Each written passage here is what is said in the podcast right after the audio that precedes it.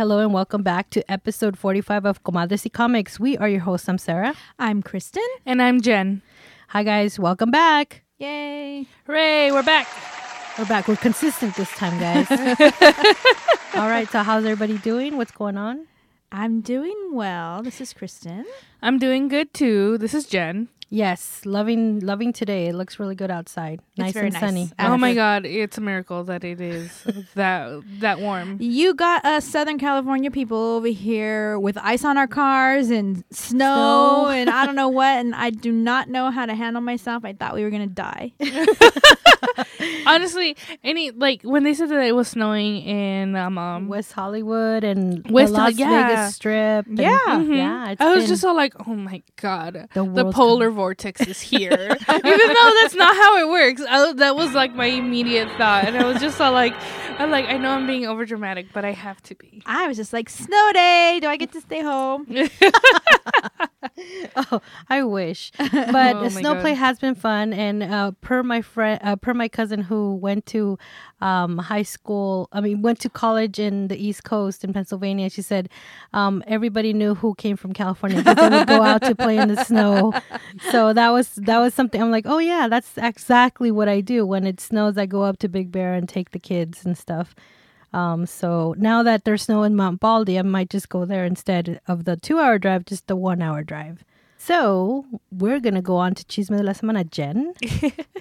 so the New York Toy Fair of 2019 happened uh, a couple weeks ago on February 17th, and um, uh, for those that don't know, DC has a line called DC Bombshells that was um, uh, first uh, variant covers for uh, their comics, but apparently they did well enough that they decided to do one a comic book series about them, but also collectibles about them, and this is called, of course, DC Bombshells, and it was announced that DC Collectibles is doing a retro interpretation of Death from Neil Gaiman's Sandman.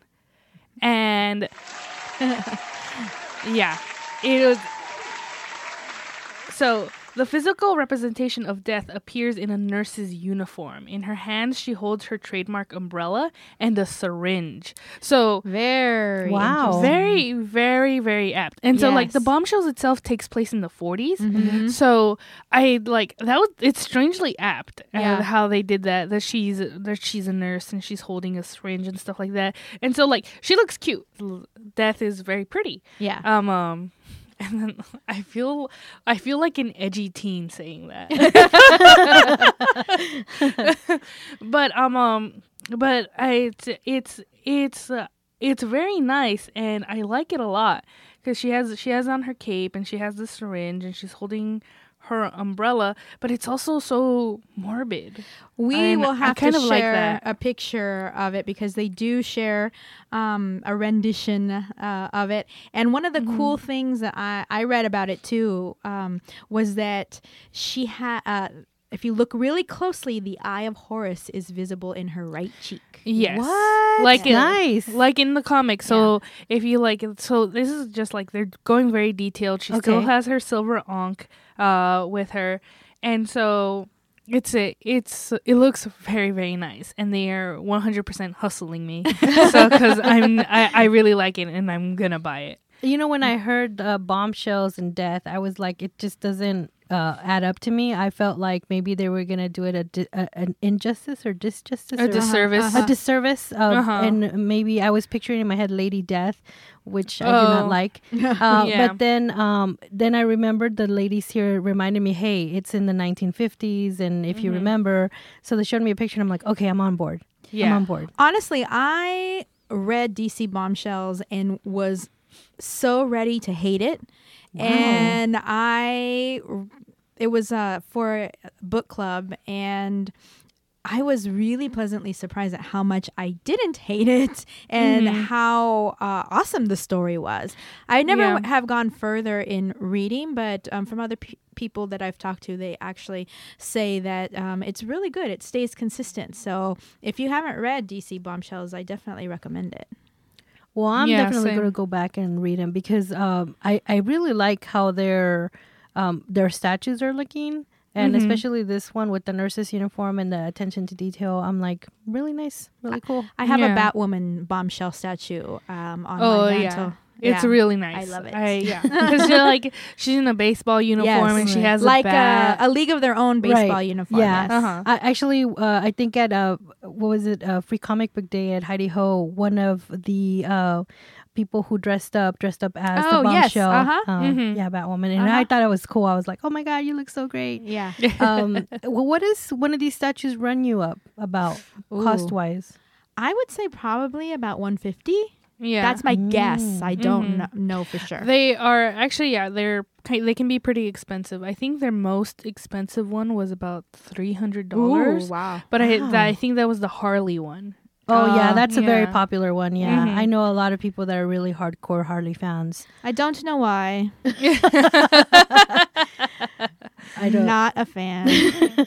So I'm I would honestly not be surprised if they put a heavy price tag on this one simply Yeah. because she is a popular character and um, um and just a they strong know following for sure. My gosh, Yeah. we had the um, Dream and Death bookends in the shop for the longest time. The longest time. Mhm. And I wanted them so badly. yeah They're so amazing. They're so like oh, they're just and the attention to detail. Mhm. And I think we had it also priced for like 150 or something. And now like on the um the secondary market, they're so expensive. So yeah. but they're so I that's they're on my so nice. that's on my uh, list of things that I would like to own someday.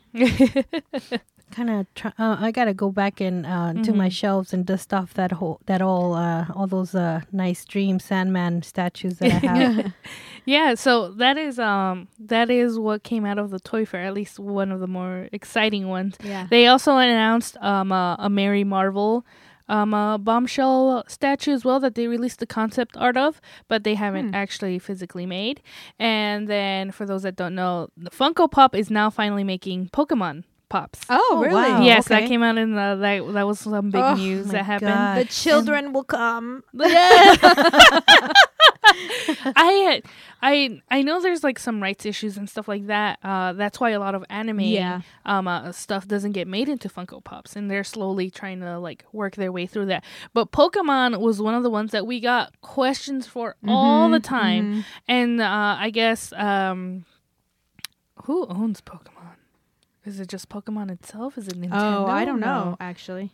I don't care. Uh, no, It's I do. They're cute, but you just know, I'm just over it. oh wait, just They're- Pokemon. yeah. I guess Pokemon finally worked out a deal with Funko, and they are they are um uh, releasing those pops, and they are adorable. I bet they are.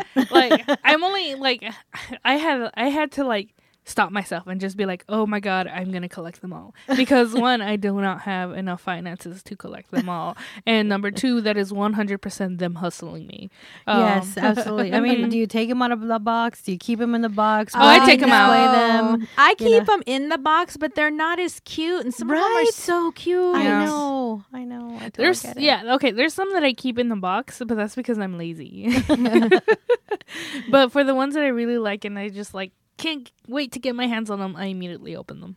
So like like it's I I personally think that Funko Pops are definitely a Beanie Baby kind of thing, and that Oh one my day God, it's I gonna know. one day their their market value The bubble's gonna pop. yeah the bubble's gonna pop. But as of right now, I personally think they're cute. I was gonna say, Mhm. even if it pops, all the best for me, because then I can just scoop them all up for twenty five cents at yard sales. Yep, Mhm. True. The- True. because that's where all the Beanie Babies are. But there's some hardcore Beanie Baby collectors that are still like, Holding on to dear life. "How much are your Beanie Babies, Miss?" Twenty dollars. I'm Oh, like, wow. okay, lady. The craze Okay. is over. Yeah. Put the beanie baby down. yeah. All right, guys, it's that time again. Kristen, lead us into greatness. It's time for la hora de la cervecita. it's better the second time around. And what are we drinking? Today we are drinking something very special and close to our hearts because it was donated to our segment by Jandro Gamboa. As you will know from um, Monty Gomez is uh, the luchador fame. And he um, donated us a beer from the Santa Maria Brewing Company. And we're drinking Santa Maria Motra Blood Orange IPA. And it is um Ooh. it is an American IPA.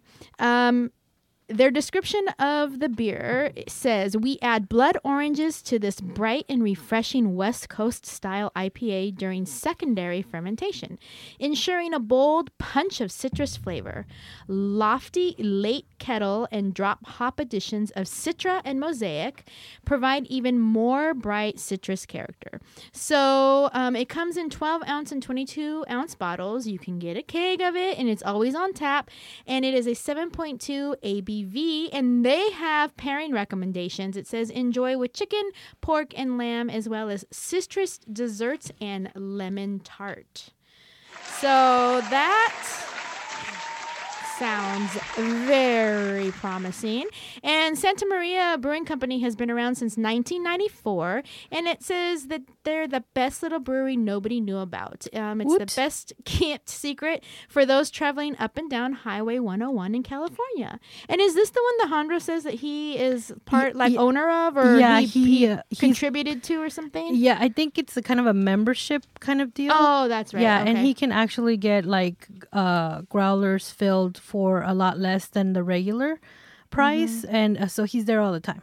So it's freaking awesome. So he's he has like the discount and the know of all the releases and stuff. So that's how come nice. he always shares this beer with us. Mhm. But this was actually um, a share he did, uh, a beer share he did at Heidi Ho Comics with Jen and myself and um, Bernice, who is the artist. And he brought this beer and um, we tasted it and we're like, oh my God, this is delicious. And then um, he said, well, I brought another one. You can keep it so you can share it with Kristen. Because Kristen wasn't Oh, at that's the right. Because I wasn't- wasn't there. yeah, she wasn't at the signing.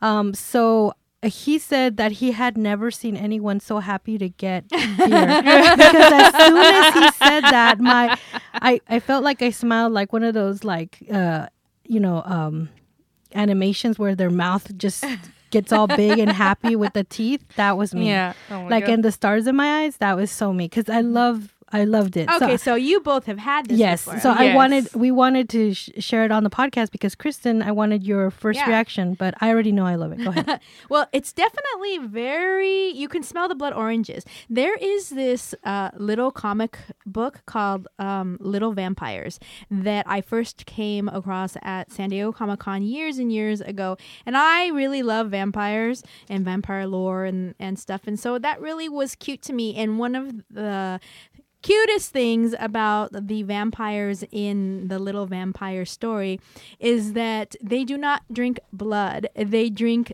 blood of orange they drink blood oranges. That's their favorite thing yes. And so um and it is so cute. And the little blood oranges have like little fang holes in them because they go out to to drink to uh, drain the juice of the blood oranges. So anyway every time i i hear or think about or see blood oranges i think of little vampires that's that's really cute. That's really cute. so um i am looking forward to tasting this and let me take my first sip So initially, when you opened the bottle, because it, it it was given to us in a bottle format, um, you could immediately smell the aromas of oranges. Yeah. Yes, it's um. I honestly, when I smell this, it's it smells like when I was in Guatemala in the or among the orange um uh, trees. Groves? Oh, Yeah, wow. in among the orange groves, and The- that's what the it, blossoms, huh? Yeah, Yeah. It's, that's what it reminds me of. And so when I smelled it, then that's what I really liked the first time when we drank it, and when we drank it again, when I got the smell of it, I was just like, ah, it's really good Yeah, it is so good, and it, um, this has a little tardiness finish, um, with an initial a tiny bit of sweetness, but a whole lot of citrus, yes, and um, I think it shows the way they i brewed it. I taste the peel a lot actually Right. Mhm. Yes, Mhm. that's where the tartness comes Yeah. from. I think. Mhm. Yeah. but So- it's a very very distinct orange, blood orange flavor that you Mhm. get. I really like it. I do too. Mhm. It's really good. This is really good. Well, thank you, Jandro. This is an amazing beer, and I loved it the first time, and I love it even more the second time. Oh time. man, we're gonna have to do a road trip up to Santa Maria to get more of this. Absolutely agreed. Oh my god. So I, I mean, it doesn't really take that long to get like initial like, um, um, kind of like a, an idea of what you're gonna rate this. So are we ready to rate it? yes. Yeah. So this is Sarah, and I'm gonna go full. Full is five out of six. No. Oh my god, I still I need help, guys. Four I out of five. Four, out, of five, is full. Rigid is five out of five, Okay. and Super Saiyan is six out of five. I'm gonna go rigid then. Definitely rigid. This is mm-hmm. perfect. I love oranges. Blood oranges are one of my favorite fruits. Um, and this is why oranges, uh, by definition, come in their own package. they come in bite-sized pieces, so you can share with friends. So that is by far my favorite fruit. Blood oranges are just like an icing on. Yes. So for for me to, to have this in a beer format, that just it's amazing to me. So that's my rating. And you know who loves blood oranges? Little vampires. so this is Kristen, and I also give it a rigid. I really liked it a lot, and you know the the rind, uh, the peel is not my favorite part of beer. I mean of oranges. So the fact that I it tastes like peel to me, and I like it, it actually I think says a lot about um, the yumminess factor of this beer. So definitely a five out of five for me, and I highly recommend it. And this is not the first beer we've had from this brewery, I don't think, right? Uh, no, every time he comes down and He he, brings wants, us a he new brings a new Yeah. type of yes, Well, I don't think we've had not the um, blood orange one. No, Uh, no, I'm saying I don't think we've had a bad one yet. So No, we no, haven't. Yeah. I think We- we've liked all of them. yeah, and the other one we tasted was we tasted that when Las Platicas with Henry Barajas. Oh, okay. Mhm. Yeah. That was the beer that broke my cup. Oh, that's right. yeah. But yeah, no, they they're very good. Uh, Mhm. It's definitely true. It's the brewery that nobody knew existed, and Mhm. it's a nice kept secret. But it's really good. It's really Yeah. surprisingly, amazingly good. Mm. I am kind of stuck between a rigid and a full because there's a little bit of that hoppy aftertaste, Mhm. and I'm not fond of it. But I really like Yeah. the blood orange taste of it, and I re- I do like the the peel um, um and how it adds more citrus Yeah. to it. So I'm gonna go with a full. okay. Okay. So but I do like it a lot. It's it's good.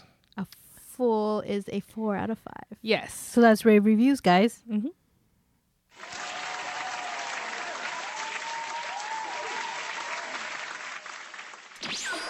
All right, guys, and now it's time for our book review. What are we reviewing today? Today we are reviewing a book that I has been uh, actually something that I've been wanting to read since I heard about it in 2017. Um, Wow, it's like 2019. well, it hadn't come out yet. Oh, but okay, shi- I see. uh, there was um, at the Santa Monica Public Library. There was a an event that they sponsored called Women of Marvel, Okay. and um, actually, was it Women of Marvel or just Women in Comics? I don't remember. It was Women of Marvel. Okay, so um, there were uh, there was a panel of women, and Marguerite Bennett was there, and a couple of others that I don't remember. But one of the women that was there was Cecil Castellucci, and she talked about this book that she was working on, and um, it's called Soupy Leaves Home. And this book, actually, she worked on for like five years. So and actually shows, but go on. I'm sorry. I wanted to, I wanted to actually touch into that, but go ahead. I'm Yeah. so sorry. So she talked about this book that um, was about a young girl who basically left her home behind and um, jumped the train and basically became a hobo and rode the rails. Mhm. And as soon as I heard that, I was like, oh my God, I need to read this book because as a little young Kristen, um, and you guys will see when you come to visit my hometown, um, my grandmother, FYI, um, lives a block away from the train tracks, which means that every single time the train goes by, the whole entire house shakes, even when they go by at three o'clock in in the morning. Wow. I'm, I'm, I'm excited about that. Oh my god. And as a little girl, I used to go and watch the train go by and fantasize about where that train could take me and traveling away from whatever it was my you know my demons and monsters and stuff that that I had as a little girl and just escaping it all. And so when I heard the premise of this book I was like, "Oh my gosh, I have to read this." And so when it finally came out, I was like, we need to we need to to do this on the podcast and it's a female writer she you know definitely um, fits into that category but unbeknownst to me i didn't realize it's actually a latinx uh, artist What? Yes. So Jose um, Pimienta is uh, the artist, and he actually um, he was born in the Inland Empire, uh, or no, in the Imperial Valley. Well, I guess kind of same, but he was raised in Mexicali. Wow. Oh, Nice. Interesting. Yeah. Nice. Yeah. Excellent. That's a that's a nice this uh, I guess this captures everything this podcast is about, Yeah. yo. Dude, this just encompassed the whole thing. I Yeah. love it. Yeah. Not only that, uh, I think the And a strong female character as a lead. Mhm. Yeah. Yes. Not only that, um, um, I feel like as kids we've all had that kind of daydream of either running away from Yeah. home or like joining the circus Yeah. or to become a hobo and stuff like that and traveling. One one Halloween, I actually that I mean I know this is not politically correct and is very socially insensitive, but I dressed up as a hobo. Oh my god. with a little pack on my stick and everything. Oh my god. That's so cute. I could see little Kristen just walking around like, I think my mom probably has a picture somewhere. Oh you gotta God. share that. I would love to see that. That is so good with little patches and stuff. Uh-huh. Oh, Oh that's my so God. cute. like straight out of a cartoon. but the fact that there was so much um that Cecil did so much um like research on Mhm. hobo I, I don't know what's the term like hobo transient. no no no uh, no. the, uh, uh, hobo. uh, uh, culture. There you go. yes. On hobo culture and just like back in the um, when did this take place? Like in the 40s like in the Yeah. 30s, 30s, 40s. 40s. It was during the Depression era. Right. Yeah. Right. And um, During the suffragette uh, well, movement. Well, 'cause- actually, yeah, they were. Uh, she was saying that um, this takes place, uh, or was it even in the story where they mentioned that the vote had happened uh, ten years earlier? Mhm. So I don't remember where I, I read it, if it was Cecil in an interview who said that or that I read it in the book. But um, w- there's just so many things going on here. The fact that um, that Soupy, whose real name is Pearl, um, leaves home and understands gender um, at the time that she cannot leave home and travel as a girl that she has to change her appearance and present herself as a boy, so Boy, that she can survive. I mean that that's very like Aware. yeah very very aware. And um i i just there's so much amazing things to say about the story, about the art, just about everything. But I don't want to usurp the the review. So Sarah, why don't you take tell us what you thought? Well, yeah, definitely. I mean, the fact that you said it took so many years in order to complete the story, it makes sense because there was a lot of research done from what I saw just reading it. I mean, I didn't read any backstory, but the tran- uh, the symbols of the hobos that they left on certain places, like houses and such, like dangerous, move on, or you know, like little symbols that tell you, you know, you you'll get a warm meal, Yeah. or people are friendly, or stuff like that. I thought that was really cool. I didn't know there was a secret language. Yeah, secret language. Yeah. Mhm. Um, there's a living uh, way of living code, like a code of Mhm. how you you're supposed to live. Like there are certain things that they hold, like they they have kind of an honor code. right. Yeah, there was Uh, a little note that said like uh, like um uh, taken from like when they were explaining the Yeah, code to yeah. Soupy that it was taken from the 1880s Mhm. uh, hobo convention. I was just like, there's What? conventions. They have trials too, Yeah. apparently. yeah. So that was really interesting to me. Also, um, just the, their story story, uh, not stories. There's songs that they sang Mm-hmm. Mm-hmm. um, that were just part of their culture and stuff. So I mean, all that whole that whole thing must have taken so much time and research and you know uh, looking into it. I mean, I'm sure that it's hard to have stuff like that published or you know like a reference book in an encyclopedia of hobo lifestyle. You know, like you just don't do that. That's I think why it took so long to write this book. And she's right on it. She there's so much information in this, and I thought that was really cool. Um, um, it just it was really great. Uh, there's a lot of uh, kindness in this story. This tale is really like kind, and it's sort of like a poem to the human condition in certain aspects. I felt Mhm. like. Um, just a little side note. This is Sarah, and when I read this book, I went on a date by myself with myself. so I went out and I went and ate and I took this book and I had some beer and I had a beer and I was reading it and it was like a really wonderful pairing, like a date with myself, having a meal, you know, with the beer and, and just reading this book. And it was just such a great combination. There was a, a setting to to this. So for me it just Mm-hmm. um it was a perfect book to read at that time. Yeah, well, reading the book, there's oh, there's very much a lot about um uh, being honest with yourself. Yeah. and like living living your best life.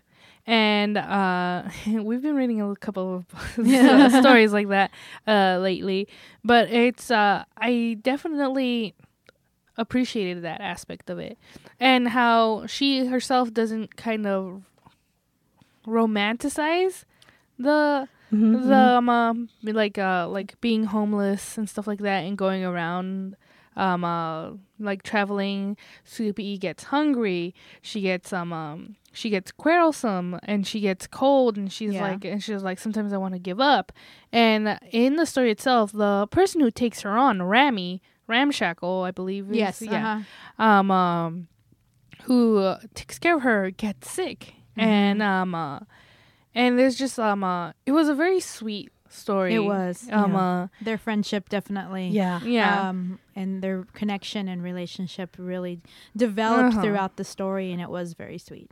And not only that, like the things she actually learned from Remy, I think were, you know, lifetime lessons. Mm-hmm. You know, like never judge a book by its cover and like don't believe the gossip kind of thing. I mean, they didn't say it right out like that. I mean, he Mhm. actually, when he was teaching it to her, he kind of like let her form her own ideas Yeah. and Yeah. then, you know, gave him, he gave her his ideas. And then in the end, they all fell into place. Yeah. And I think that's the best way of learning. Yeah. uh-huh, those lessons and everything it was very it was very much uh kind of it didn't seem preachy or Mhm. like very like like this is the moral of the story kind of thing it was it was it was kind of almost subtle in the way that Mhm. it was trying to deliver its message and i really like that about it I really like what you said, Jen, about how um, this story it was about her discovering herself and like living her mm-hmm. best life or the life that she wanted to live because in the the very beginning when I knew I was going to love this book it was the first couple of pages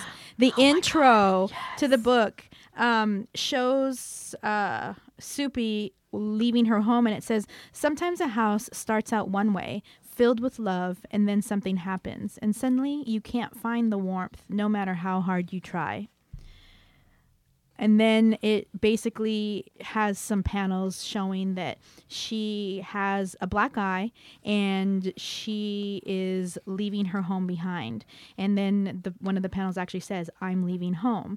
And then um, it shows her seeing the train, and you can kind of see that she's deciding to leave and she's cutting her hair. And the last panel, the second to last panel, uh, says, This is the story of how I became warm again. Mm-hmm. And I'm glad you brought that up because one of my notes said when I read this uh, was the first four pages Mm-hmm. kind of made me cry. A little Yeah, I to- it totally. So- I knew Yeah. nothing about this character right, right. at all, Mhm. but those first four pages hit me so hard, Yes. and e- Mhm. and it it really evoked a lot of emotion from me Mhm, and there and there was nothing i'm you know there nothing but those four pages for for me to Mm-hmm. to see of Kind this of- story right. and the fact that i felt that way in the first por- four pages just set the stage for how much I actually ended up loving this book. Exactly. Same. And I think it's because in those four pages, they captured a feeling that we all go through. Yes. That Mhm. sometimes home is no longer home Yeah. and we got to move on. Mm-hmm. Right. And I like, I felt that. I felt that. I was just like, God damn. Mhm. if you don't have me feeling all sorts of ways. um, and there's actually some interviews with um, Cecil where she shares her very personal and intimate story of what she was going through when she wrote this book. And she was actually um, in a very psychological and emotional abusive relationship, and she was in the middle of leaving that. Um, Wow. yeah, and so That's- she wow. she talks It's about translated. How a lot of those emotions um, made it into this book. yeah. Yeah, it, I could totally feel that. yeah, you can feel that. And it's just like, and I, I especially love the that about the comic book format is that sometimes like you can describe stuff with words, with words and stuff like that, but sometimes a drawing Yeah. as well like especially the comic book drawing itself the comic book medium itself is well is well in representing that feeling Mm-hmm. and i i comic book writing create um uh, requires um uh, teamwork yes. and so Mm-hmm. it's just it's being able to convey that to someone else mm-hmm. so that they can capture it in a picture i think just makes that feeling more authentic yeah, and actually, Jose was not the first artist that was attached to this. Okay. Um, the first artist whose name I don't remember actually uh, turned out to be too busy to continue working on it, and so it was Dark Horse because she had already sold it uh, to Dark Horse, and so it was Dark Horse who connected her with Jose. And oh my gosh, I feel like it was meant to be. yeah The the and he's also the colorist. The entire book is different tones of sepia uh-huh. Yes. and Yeah. that I love it. It's just and it it really it really Sets speaks mood. to the decade that it was written in and really Mhm. captures um I think the um the culture that was around uh during that time and just his his artwork as well is just so amazing. Um uh his period artwork for sure. mm-hmm. Absolutely. I mean, the only parts where there's like uh like splashes of color are during the times where they're having kind of like a, a kind of a magical Yes. imagination. when they're dreaming the Yes. the Mhm. fantastical element of the book is so like it's it when you're we're telling you about this story about this girl who ran away from home that you know it was abusive home and things changed and something happened and you know she didn't feel like she belonged there anymore um the fact that there's like this quote unquote magic dreaming fantastical element doesn't seem like it belongs but it's so perfect Oh, absolutely. I mean, h- I mean during Christmas, like kind of like that meal imagination imagery of like food, like cake, ham, pies, uh, sausage, cookies. I mean, Mhm. it's just amazing.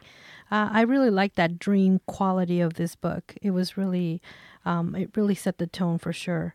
Um, I I like um, the way they draw the faces. Mhm. There's there's a lot of expression in them, even though uh, it's not like se- severely heavily detailed. There's a lot of expression and emotion in the characters' faces.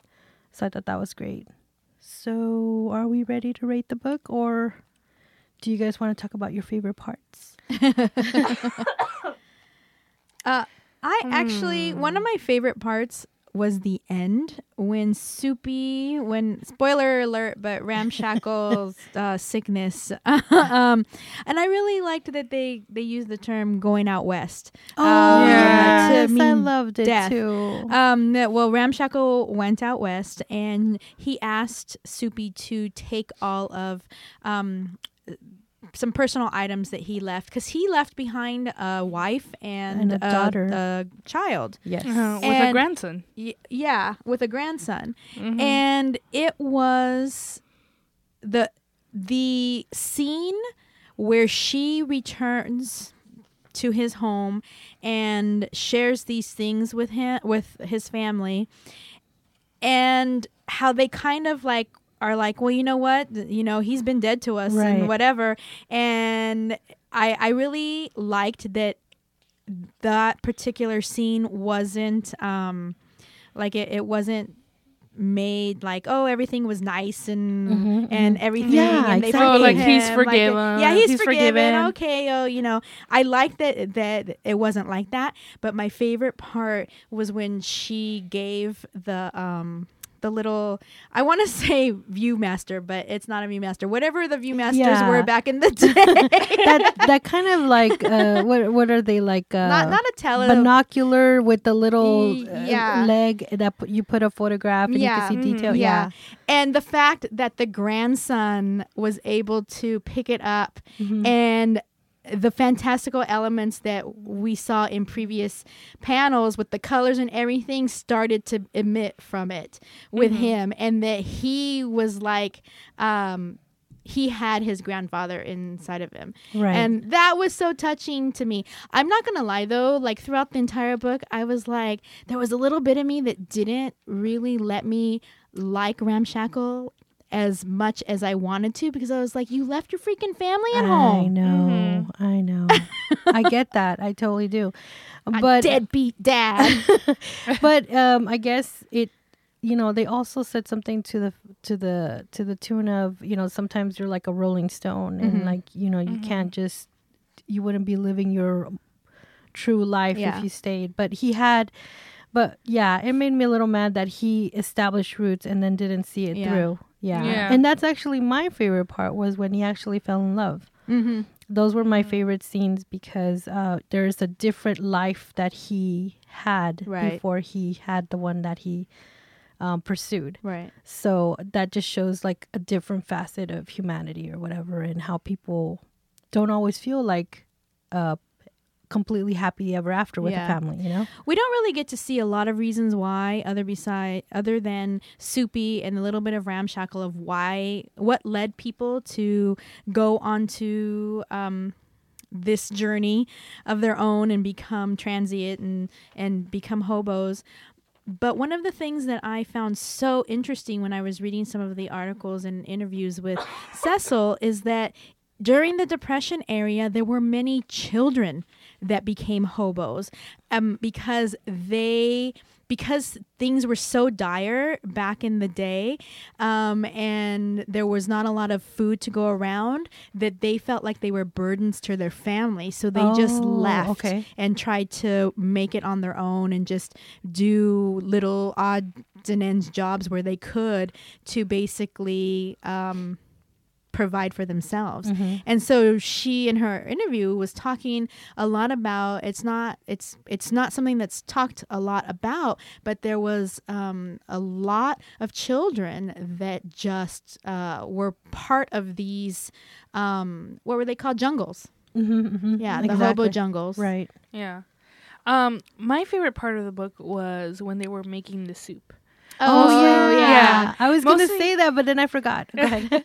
Mostly because it reminded me of um, um oh god, it's not exactly in oh well, a folk oh well, yeah um uh, a folk tale uh that I read as a kid called uh Hot Stone Soup. Oh, I remember Yeah. that. That's right. Yeah, and that's what I and I I really like this about this book is the fact that it kind of mixes like folktale and folklore a Mhm. bit with like the the tragedy of the 40s and the depression era Mhm. and stuff like that and like her and her abusive home and how she finds family on the way and stuff like that. But I really liked that story because I've always I've always liked folklore and folk tales especially um, Right. um uh, um uh, stuff like that. So when I was reading that I that's what it immediately reminded me of but like in in instead of someone being tricked it's a, a community Right. a community coming together Yeah. to make something for everybody Right. The Mhm. what is it? The sum of its the sum of its whole is greater than its parts, or something like that. yeah Is that the Something- Pythagorean Pythagorean theorem? oh my god oh my god, are we going into science? Because I don't science. that's math oh shoot, that's even worse. but yeah like the um, the sum total is more than uh, than the individual parts, Right. something along Mhm. those lines. And yeah, that's what it reminded me. Is like everybody has something to contribute, Mm-hmm. kind of uh, message that it was going on in the And uh, individually, it might not seem like a big deal, but when you put it together, it's like this amazing thing. mhm, it makes an amazing meal. Mm-hmm. Yeah. Sort of And like so- us together in this wonderful podcast. I don't know about you two, but I'm amazing on my own. wow. Oh my god. Uh, so are we ready to rate this book, guys? yes. All right, Yes. let's do it. Well, this is Kristen, and I am giving this book the whole panaderia. I loved it from, like I said, the first four pages. I had been looking forward to it. It spoke to the little hobo inside of me. Oh my god. and I am just, I I can't say enough thing good things about it and i'm actually um it does say juvenile fiction i'm trying to wonder like what age range i would um Tween. I would, yeah, um, recommend it to. But it is just so good. The art is amazing. Um, the story is amazing. It's just, um, I loved it. So yes, I give it the whole panaderia. mm-hmm. Cool. Uh, I give it the three conchas and a cup of champurrado rating, uh, cause it I I loved it. It's it. I think it was an amazing story, and it's definitely like YA around there. Like not like not like too YA, but it's definitely Mhm, not mhm. like um uh, all ages. It's Yeah. in that tween area that's a little hard to nail, I guess. But she did a good job with Yeah. it. I think that's her her her strength. She Mhm. writes a lot of tween uh, type fiction. She actually also wrote uh, Shade, the Changing Girl. yes, I loved Shade the Changing Girl. I did Girl. too. I did too. And she wrote. Uh, she also wrote um uh, the novelization for a sh- uh, for a story for um uh, Princess Leia. Oh yes, I saw Oh. that. Yeah. Yeah, and um uh, and I heard I've heard it's good. Mm-hmm. I haven't read it. Yeah. She was also in two punk bands. Well, yes, that's so cool. Yeah, she's she's she really is cool. a very cool person. Yes. Uh-huh. This is Sarah, and my rating is just like Jen's. It's tres conchas and a cup of champurrado. I feel like this is one of the books that I'm gonna start um, my my nephew and my um, summer book club. Oh, awesome. So Aw. yeah, we have these swings in the backyard that we're gonna read our books under, and then we're gonna talk about it. So excited about that. So yes, this is definitely tres conchas and a cup of champurrado for me. So that's our rating, guys. Go pick up the book. Hooray, indeed.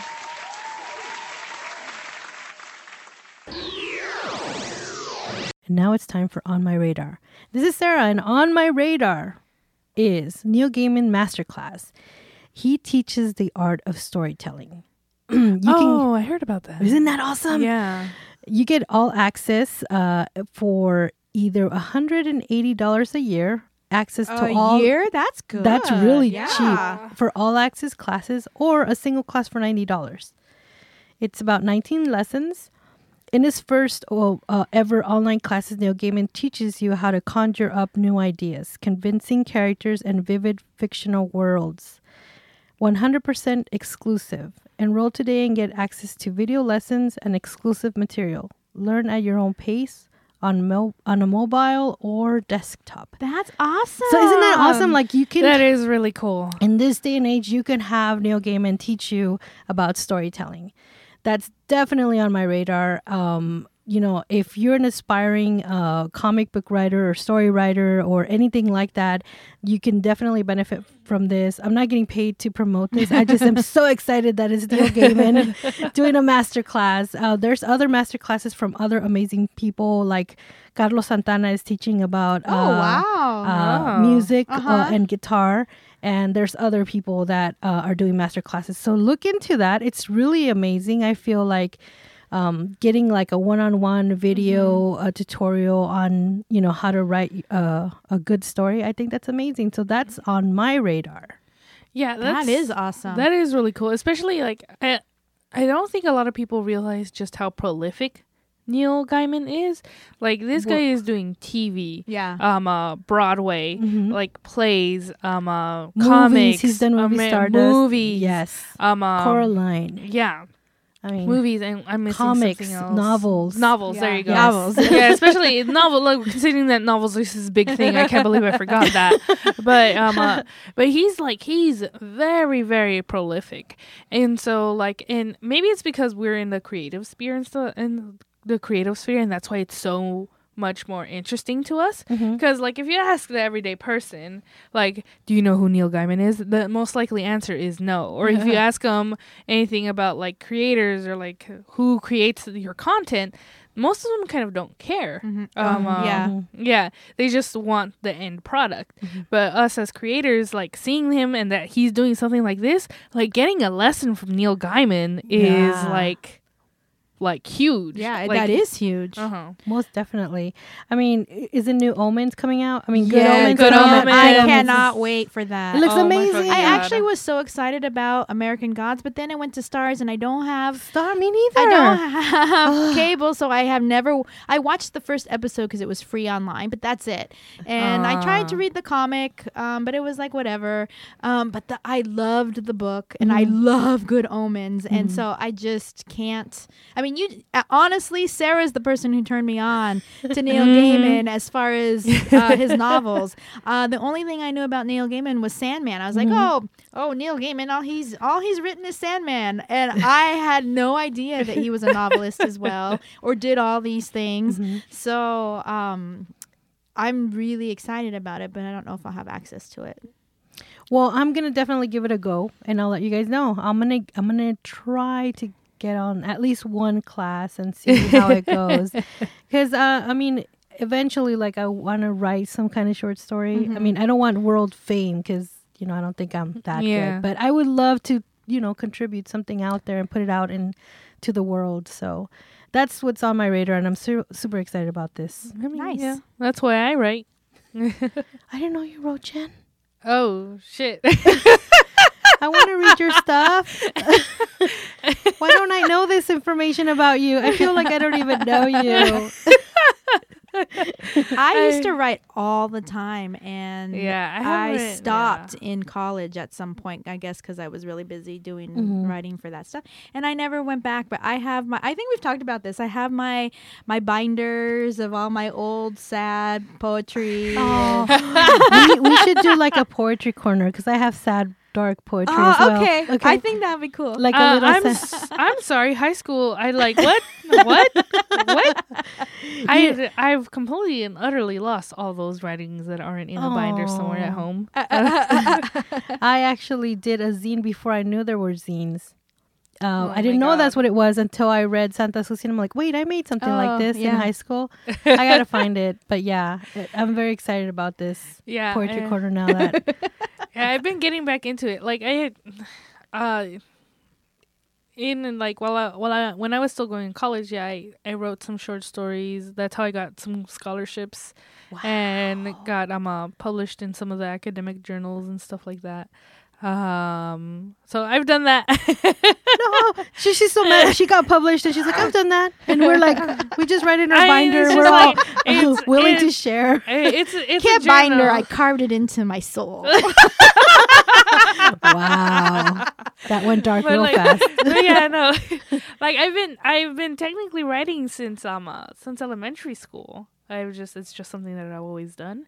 And um uh, I I stopped after a while um uh again in college because I got busy, depression and stuff like that. But I've been trying to get back into it mostly with like original fi- original fiction, some fanfic.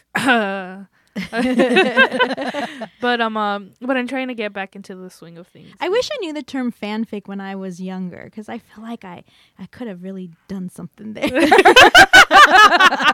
Would that be erotic fan fiction? Fan fiction? Yeah. Like uh, like the stuff that uh, what is her name from uh, Bob's Tina. Burger? Tina. Yeah. Oh my gosh, Tina, the erotic friend fiction. Yeah. awesome. Now it's time for Juntos y Fuertes. Kristen will bring us Juntos y Fuertes. Yes. So when we were at the uh, Long Beach Comic Expo this last uh, gosh, ma- it's still been in February, so it was in February. Um, there was somebody that came up to us that um, wanted to learn all about our podcast and did a little video. And he said that he gave us his card and he said that he was from back in the deck. And his name, what was his name? His name was, this is, when he told me this, I was like, is are you for real? His name was Solar Gray. So I was like, that's a cool name. Um, but anyway, he said he was from back in the deck, and I didn't ask him at, at the time what does that mean, but he explained to us that um, he started this um, I don't know movement, I guess he called it, um, to so that other people who were part of marginalized groups didn't feel alone um, in their fandom. So whether you play Dungeons and Dragons or you read comics or you're a gamer or whatever, um, just because you don't see other people who look like you or because other people who are um, in your social circle don't do those things and talk down to you about it, or you are not readily um, accepted into those groups, don't let those narratives drive what you do if it's something that you like.